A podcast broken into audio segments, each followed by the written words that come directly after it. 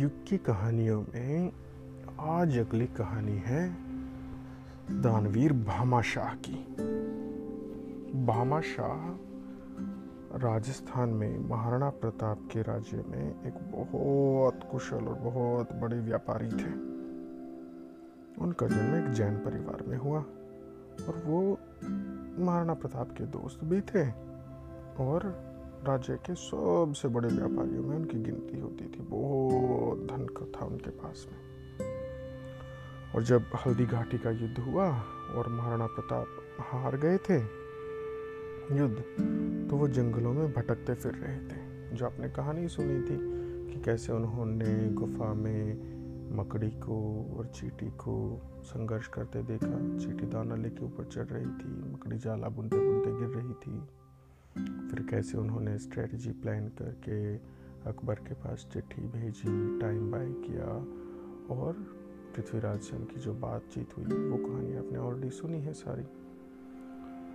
तो अब महाराणा प्रताप ने आ, फिर से जब सेना इकट्ठी बात कर, करने की सोची तो उनके सामने सबसे बड़ी मुसीबत थी कि आपको एक आर्मी बनाने के लिए उनको खाना भी खिलाना है, हथियार भी बनाने हैं, उनको सैलरीज भी देनी है। उसके लिए आपको बहुत सारा पैसा चाहिए। और किला वो हार चुके हैं जहाँ पे ख़जाना होता था।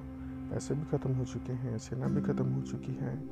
तो वो कैसे हथियार बनाएँ, कैसे नई सिख सेना बनाएँ, कैसे उनके लिए वेपन्स घोड़े, हथियार खरीदें, खाना इतने लोगों का चलाएँ, उसके लिए तो आपको बहुत सारे पैसे की ज़रूरत होगी। तो महाराणा प्रताप ने कोशिश भी की अलग अलग तरीक़ों से। जैसे एक तरीका था, वो आसपास के खेतों में ज़मींदारों के पास जाके ताम्रपत्र बांटते थे। ताम्रपत्र यानी कि राज टैक्स कलेक्शन नोटिस। वो क्या होता है कि अगर आप किसी राज्य की सीमा में हो तो आप गवर्नमेंट को टैक्स देते हो।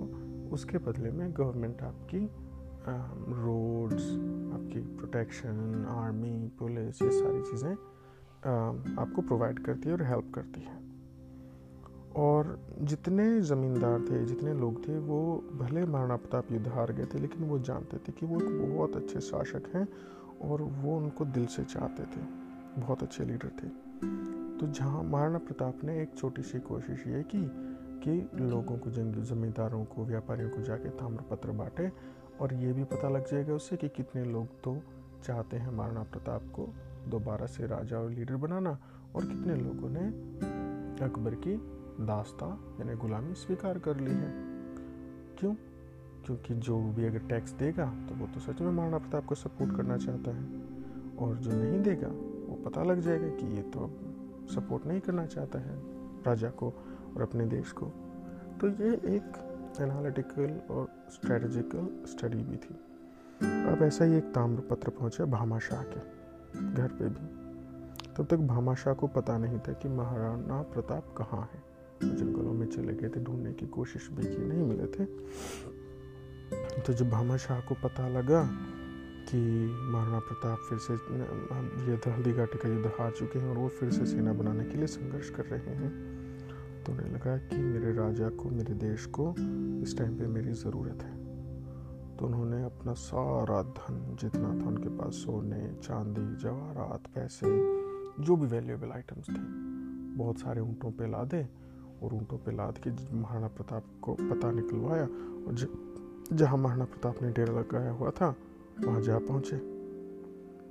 और जाके सर झुका के और महाराणा प्रताप को प्रणाम किया। महाराणा प्रताप, अब मेरी छोटी सी भेंट स्वीकार करो और जो महान युद्ध, जो महान लड़ाई आप लड़ रहे हो अपने देश के लिए, अपने लोगों के लिए, उसमें मैं छोटी सी हेल्प करना चाहता हूँ, छोटा सा कंट्रीब्यूशन करना चाहता हूँ। महाराणा प्रताप ने देखा, इतना सारा धन, खजाना ट्रेजर बताते हैं कि वो इतना धन था कि पच्चीस हज़ार सिपाहियों की सेना का वो पूरा खर्च बारह साल तक निकाल सकता था। क्योंकि ओरिजिनल सेना महाराणा प्रताप की केवल बीस हज़ार की थी।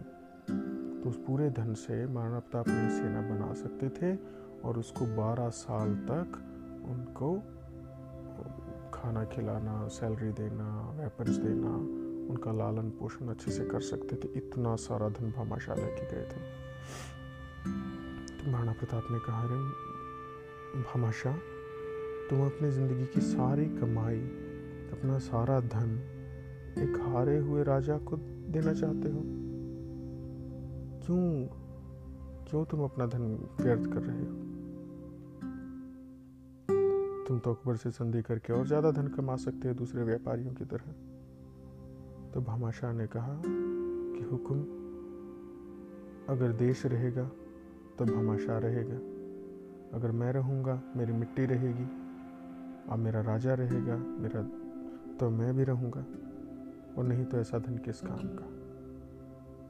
कहते ना कि जननी जन्मभूमि सर्व स्वर्गादपि गरीयशी यानी कि आपकी जो जननी है, माँ है और जन्मभूमि है, वो आपका मदरलैंड है, वो स्वर्ग से भी बढ़ के होता है। तो बोला कि मैं इस टाइम पे मेरे लालच करने का समय नहीं है। इस टाइम पे मेरे देश को और मेरे राजा को ज़रूरत है किसी बाहर से जो अटैक कर रहा है उससे बचाने की। अगर देश बच गया, राज्य बच गया तो मैं धन को फिर से बना लूँगा। और नहीं तो उसके बाद भी दूसरे कोई और लोग लूट के ले जाएँ इस धन को। उससे अच्छा है कि ये मेरे राजा के, मेरे देश के काम आ जाए। और ऐसे कह के भामाशाह ने सारा धन, सारा खजाना महाराणा प्रताप को दे दिया, जिससे उन्होंने दोबारा सेना बनाई और उस सेना से फिर वो जीते मेवाड़ के किले को, चित्तौड़ को और बाकी सारे किलों को। और फिर से उन्होंने अपना राज्य स्थापित किया।